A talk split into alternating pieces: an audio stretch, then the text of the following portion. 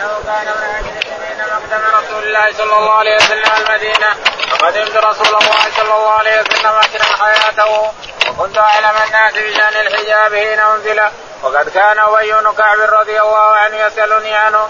وكان أول ما نزل في في مبتنى رسول الله صلى الله عليه وسلم بزينب ونتجه أصبح النبي صلى الله عليه وسلم بها عروسا فدعا القوم فأصابوا من الطعام. ثم خرجوا وبقي من امرأة عند رسول الله صلى الله عليه وسلم فأطال المكس فقام رسول الله صلى الله عليه وسلم فخرج وخرجت معه كي يخرجوا فمشى رسول الله صلى الله عليه وسلم ومشيت معه حتى جاء عتبة حجرة عائشة ثم ظن رسول الله صلى الله عليه وسلم أنهم خرجوا فرجع ورجعت ما دخل على زينب إذا فإذا هم جلوس لم يتفرقوا فرجع رسول الله صلى الله عليه وسلم ورجعت معه حتى بلغ عتبة حجرة عائشة فظن انهم قد خرجوا. فرجع ورجعت معه فإذا هم قد خرجوا فأنزل آية الحجاب فدرى بيني وبينه سترا. يقول البخاري رحمه الله. باب آية الحجاب. باب نزول آية الحجاب. يقول حدثنا يحيى بن سليمان. يحيى بن سليمان قال عن ابن وهب. عن ابن وهب. قال حدثنا يونس عن ابن شهاب. يونس عن ابن شهاب قال قال أخبرني أنس بن مالك. قال أخبرني أنس بن مالك رضي الله تعالى عنه أنه يخبر عن نفسه أن الرسول عليه الصلاة والسلام قدم المدينة وهو ابن عشر سنوات وقدم الرسول عليه الصلاة والسلام عشر سنوات. رسول جلس في المدينة عشر سنوات وتوفي ولحق بربه. الشاهد أن أنس خدم الرسول عشر وعمره كان عشر. فصار عشرين سنة أنس رضي الله عنه لما توفي الرسول عليه الصلاة والسلام. ثم يقول إنه أبي بن كعب رضي الله تعالى عنه يسأله عن آية الحجاب لأنه معه لأن آنس معه حينئذ. يروح معه ويجي معه. كل ما راح هنا وراح هنا يوصله باب زوجته ثم يرجع آنس. يوصله باب هذه ثم يرجع. يوصله باب هذه يرجع. ولما طلق زيد بن حارثة رضي الله تعالى عنه طلق زوجته زينب بنت عم الرسول بنت عمة الرسول عليه الصلاة والسلام تزوجها الرسول. مع أن الله قال له مع أن الرسول عليه الصلاة والسلام قال له اتق الله ولا تطلق زوجتك. اتق الله لكن الرسول يخفي ما في نفسه وهو أن الله أوحى إليه أنه سيتزوجها. ربنا أوحى إلى الرسول أنه سيتزوج هذه المرأة مع أنها مع زيد بن حارثة. فينهاه لا تطلق زوجتك يا زيد اتق الله ولكنه يخفي ما في نفسه من الوحي الذي نزل عليه يخفيه عن زيد وعن الناس. حتى أمر الله تعالى وتقدس الأمر فطلقها زيد ولما استعدت دخل بها تزوجها من السماء. الله تعالى وتقدس أدخله عليها بدون عقد ولا عهد ولا ولي ولا شيء. ولهذا تفخر على نساء الرسول عليه الصلاة والسلام أنتن زوجكن أهلكن وأنا زوجني الله من فوق سبع فلما قضى زيد منها وطرا زوجناك ادخل عليها خلاص. بدون بدون اذن وبدون ولي وبدون شيء. زوجناك لما قضى زيد منها وطرا زوجناك ليش؟ ليعلم الناس أن زوجة عبدك الإنسان. إذا طلقها لك أن تأخذها. زوجة عبدك رقيقك مملوكك إذا زوجها إذا طلقها لك أن تتزوجها أنت يا سيده. ما في ما في حاجة. نعم. فدعا يقول أنس رضي الله تعالى عنه. بها عروسا فدعا القوم فأصابوا من يقول إن الرسول عليه الصلاة والسلام لما أمر أمره الله أن يدخل على زينب دخل عليها. يقول فجئت فعمل وليمة. عليه الصلاة والسلام عمل وليمة لزواجه لعرسه. وليمة علم يقول فدعا الناس وأكل الناس وشربوا ثم تفرقوا. يقول وبقي الناس يتحدثون. يقول فأتى يريد أن يدخل على زينب ما صار المكان مأهول يتحدث ناس. ناس صاروا ثقل شوية وجلسوا يتحدثون فراح عليه الصلاة إلى عائشة. حتى وصل بيت عائشة. ثم لما وصل بيت عائشة رجع من العتبة رضي الله عنه عليه الصلاة والسلام. ثم رجع من بيت عائشة وجد الناس ما راحوا الثلاثة اللي يتحدثون ما راحوا فرجع مرة ثانية لما رجع الثالثة وجدهم قد تفرقوا. يقول أنس رضي الله عنه فدخل وأرخى الحجاب بيني وبينهم. حينئذ نزلت آية الحجاب. يعني الحجاب حجاب البدن كله.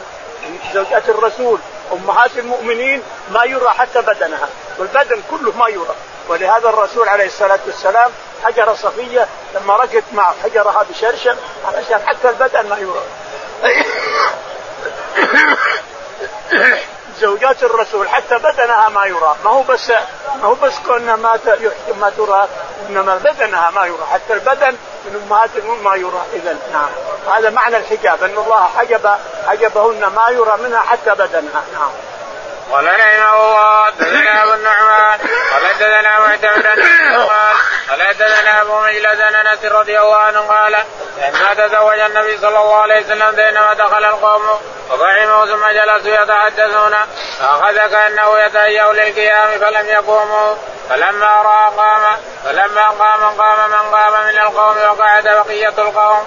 إن النبي صلى الله عليه وسلم جاء ليدخل فإذا القوم جلوس ثم إنهم قاموا فانطلقوا. فأخبرت النبي صلى الله عليه وسلم فجاء حتى دخل.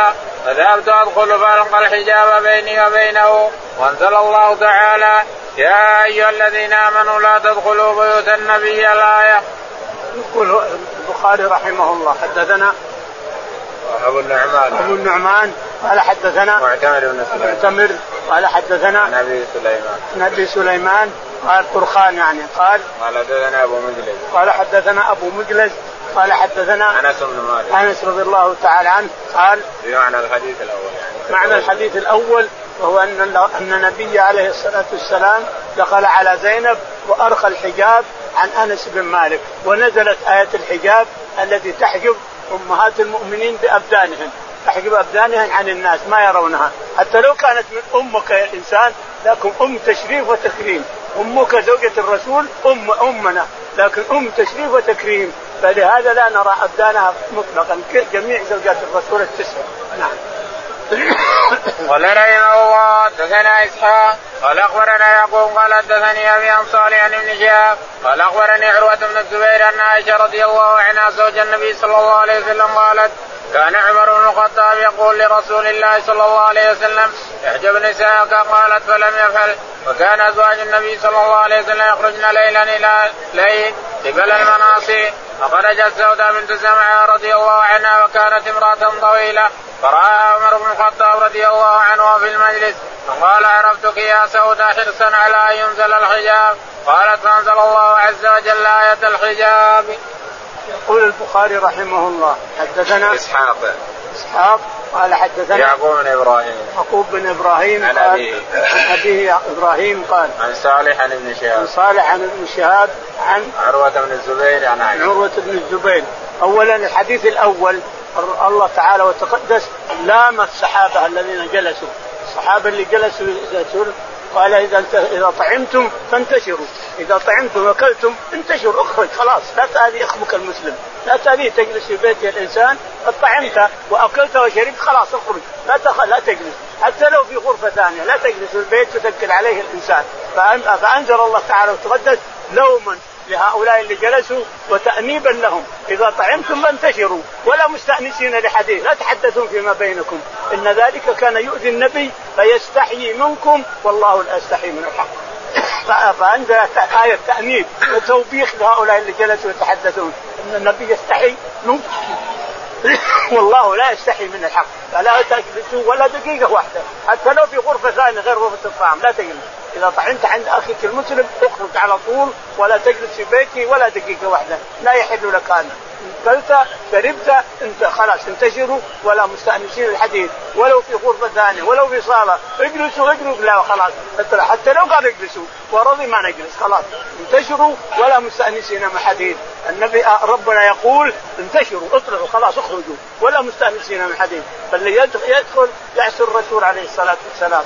واللي يجلس يعصي ربنا تعالى وتقدس بأمره. انتشروا ولا مستأنسين لحديث نعم قال حدثنا إسحاق. حدثنا إسحاق. قال حدثنا يعقوب بن إبراهيم. يعقوب بن إبراهيم. عن أبي إبراهيم قال عن صالح بن كيسان عن صالح بن كيسان عن ابن شهاب عن قال عروه عن عائشه عن عروة عن عائشة رضي الله تعالى عنها قالت نعم. كان عمر بن الخطاب يقول لرسول الله صلى الله عليه وسلم احجب نساءك تقول عائشة رضي الله تعالى عنها أن عمر بن الخطاب كان يأمر يقترح على الرسول أن يحجب نساءه.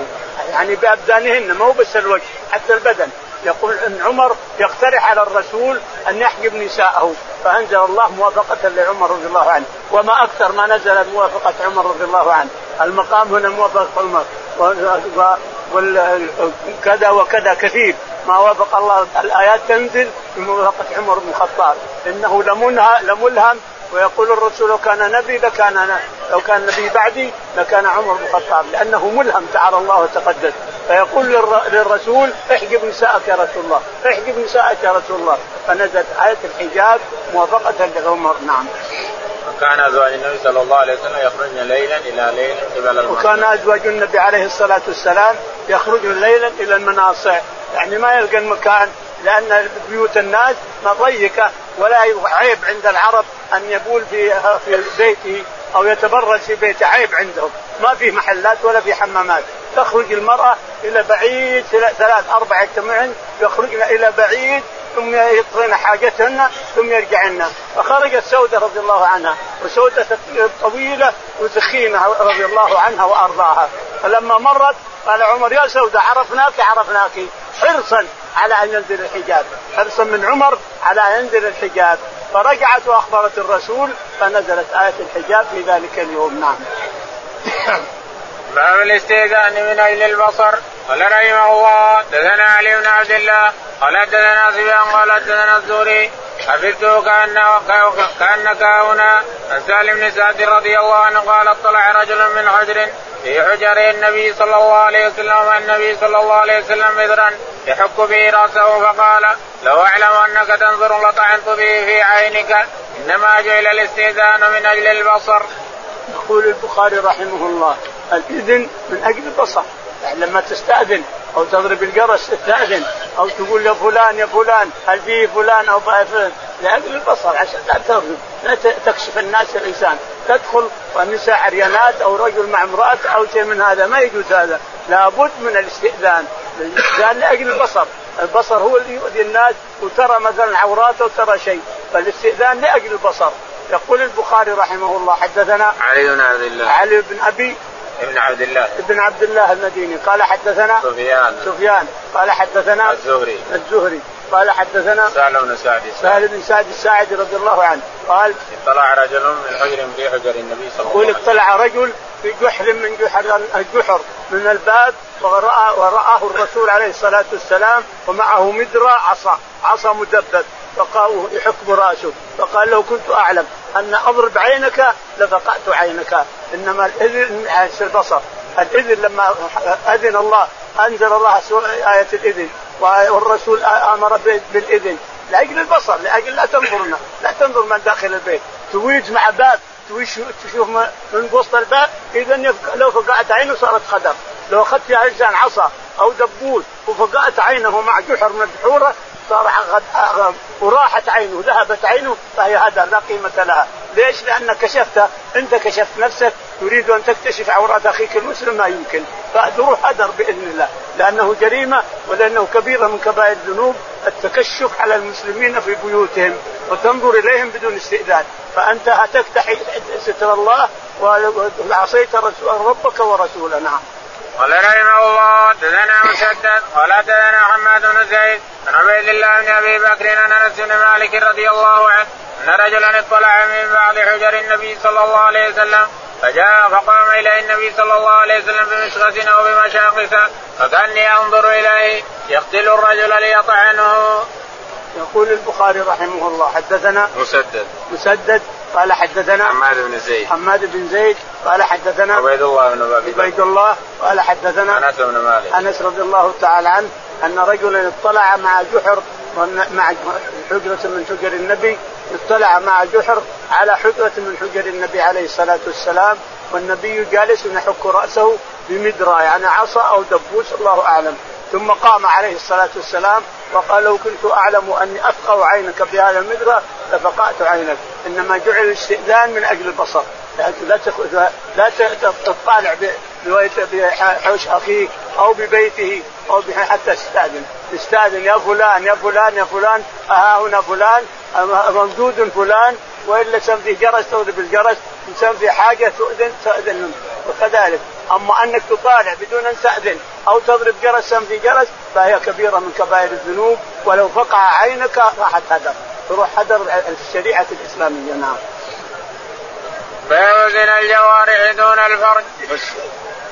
اللهم اهدنا فيمن هديت. وعافنا فيمن عافيت. وتولنا فيمن توليت. اللهم توفنا مسلمين. وألحقنا بالصالحين يا رب العالمين.